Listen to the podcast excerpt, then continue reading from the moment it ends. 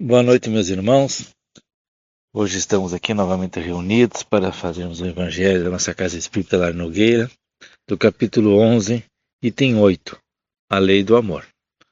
Então, para darmos início, vamos nos colocar numa posição confortável e agradecer a Deus por essa oportunidade de podermos ver a sua instrução através do Evangelho, segundo o Espiritismo, ditado por espíritos sábios, espíritos elevados, que contribuem também com o nosso conhecimento e com o nosso conhecimento. Agradecendo a eles todos, principalmente ao mentor da nossa, na nossa casa espírita lá em Nogueira, vamos dar início então ao nosso Evangelho. E que assim seja.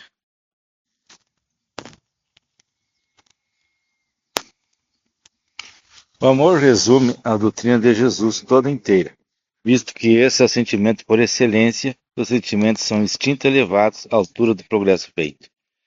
Em sua origem, o homem só tem instintos, quanto mais avançados e corrompidos são, só tem sensações. Quando o instinto é depurado, tem sentimentos, e o ponto delicado do sentimento é o amor. Não o amor do sentido vulgar do termo, mas esse solo interior que condensa e reúne em seu ardente foco todas as aspirações e todas as revelações sobre-humanas. A lei do amor substitui a personalidade pela fusão dos seres, extingue as misérias sociais, ditoso, aquele que, ultrapassando a sua humanidade, ama com amplo amor os seus irmãos em sofrimento, ditoso aquele que ama, pois não conhece a miséria da alma nem a do corpo. Tem ligeiros os pés e vive com que transportado fora de si mesmo, quando Jesus pronunciou a divina palavra. Amor aos povos sobressaltando-se e aos mártires, ébrios de esperança, descerem ao circo. O Espiritismo, a seu turno, vem pronunciar uma segunda palavra do alfabeto divino.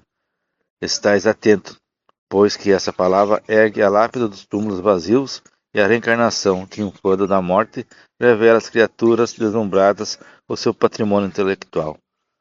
Já não é o, su o suplício que ela conduz o homem conduz, à conquista do seu ser, elevado e transfigurado. O sangue resgatou o espírito, e o espírito tem hoje que resgatar a matéria, da matéria o homem. Disse eu que em seus começos o homem só instintos possuía.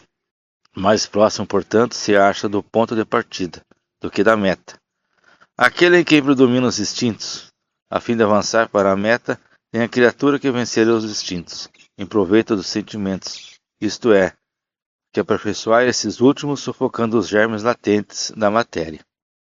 Os instintos são a germinação, os embriões do sentimento. Trazem consigo o progresso, uma grande insere em si, o carvalho. E os seres menos adiantados são os que, emergindo pouco a pouco de suas crisálidas, se conservam escravizados aos instintos. O espírito precisa ser cultivado como um campo. Toda a riqueza futura depende do labor atual, que vos granjeará muito mais que bens terrenos. A elevação gloriosa. É então que compreendendo a lei do amor que liga todos os seres, buscarei nele os gozos suavíssimos da alma, prelúdio das alegrias celestes. Lázaro, Paris, 1862. Como ouvimos, né, meus irmãos? O que Deus nos espera é que um dia nós possamos nos amar a todos. No real sentido do amor, no amor que Cristo veio nos mostrar, nos dar o exemplo, não no amor no termo inferior, como já foi dito.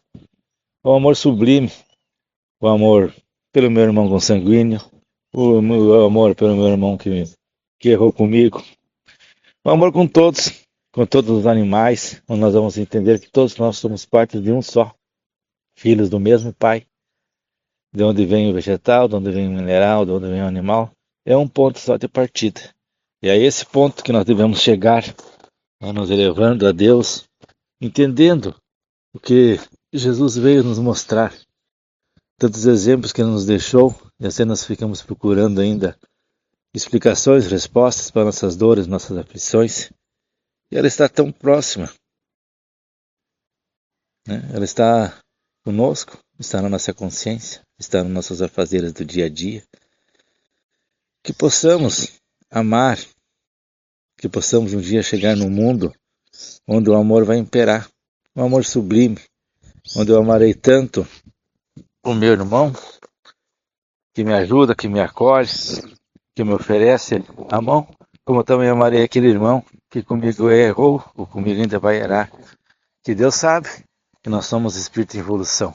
Por isso que ele diz que nosso espírito é um embrião, né, que dele vai germinar todos os, os bons sentimentos.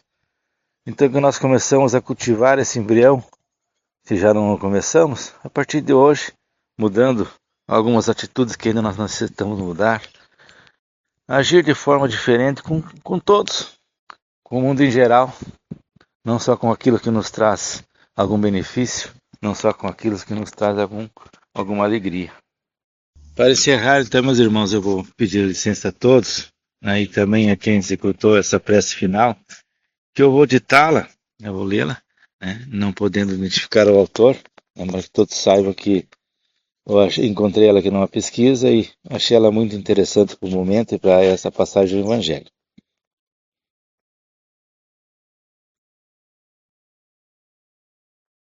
Senhor, ensinai-nos a orar sem esquecer o trabalho, a dar sem olhar a quem, a servir sem perguntar até quando, a sofrer sem magoar, seja quem for, a progredir sem perder a simplicidade, a semear o bem sem pensar nos resultados, a desculpar sem condições, a marchar para a frente sem contar os obstáculos, a ver sem malícias, a escutar sem corromper os assuntos, a falar sem ferir, a compreender o próximo sem exigir entendimento, a respeitar os semelhantes sem reclamar consideração, a dar o melhor de nós, além da execução do próprio dever, sem cobrar a taxa de reconhecimento.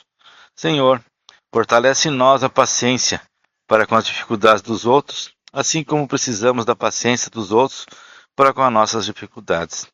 Ajuda-nos, sobretudo, a reconhecer que a nossa felicidade mais alta será, invariavelmente, aquela de cumprir-te os desígnios onde e como queiras, hoje, agora e sempre.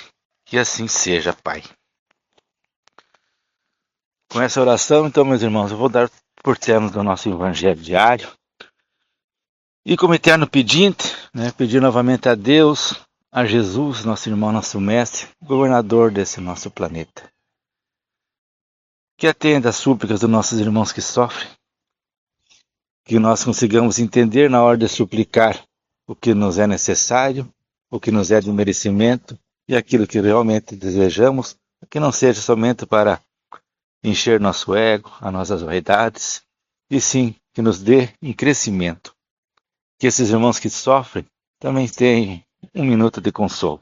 Todos os que estão desesperados, que se encontram doentes, em casas de passagem, em casas prisionais, em asilos em hospitais. Que tenham nesse momento também uma luz sobre eles que acalme suas dores e seus suplícios.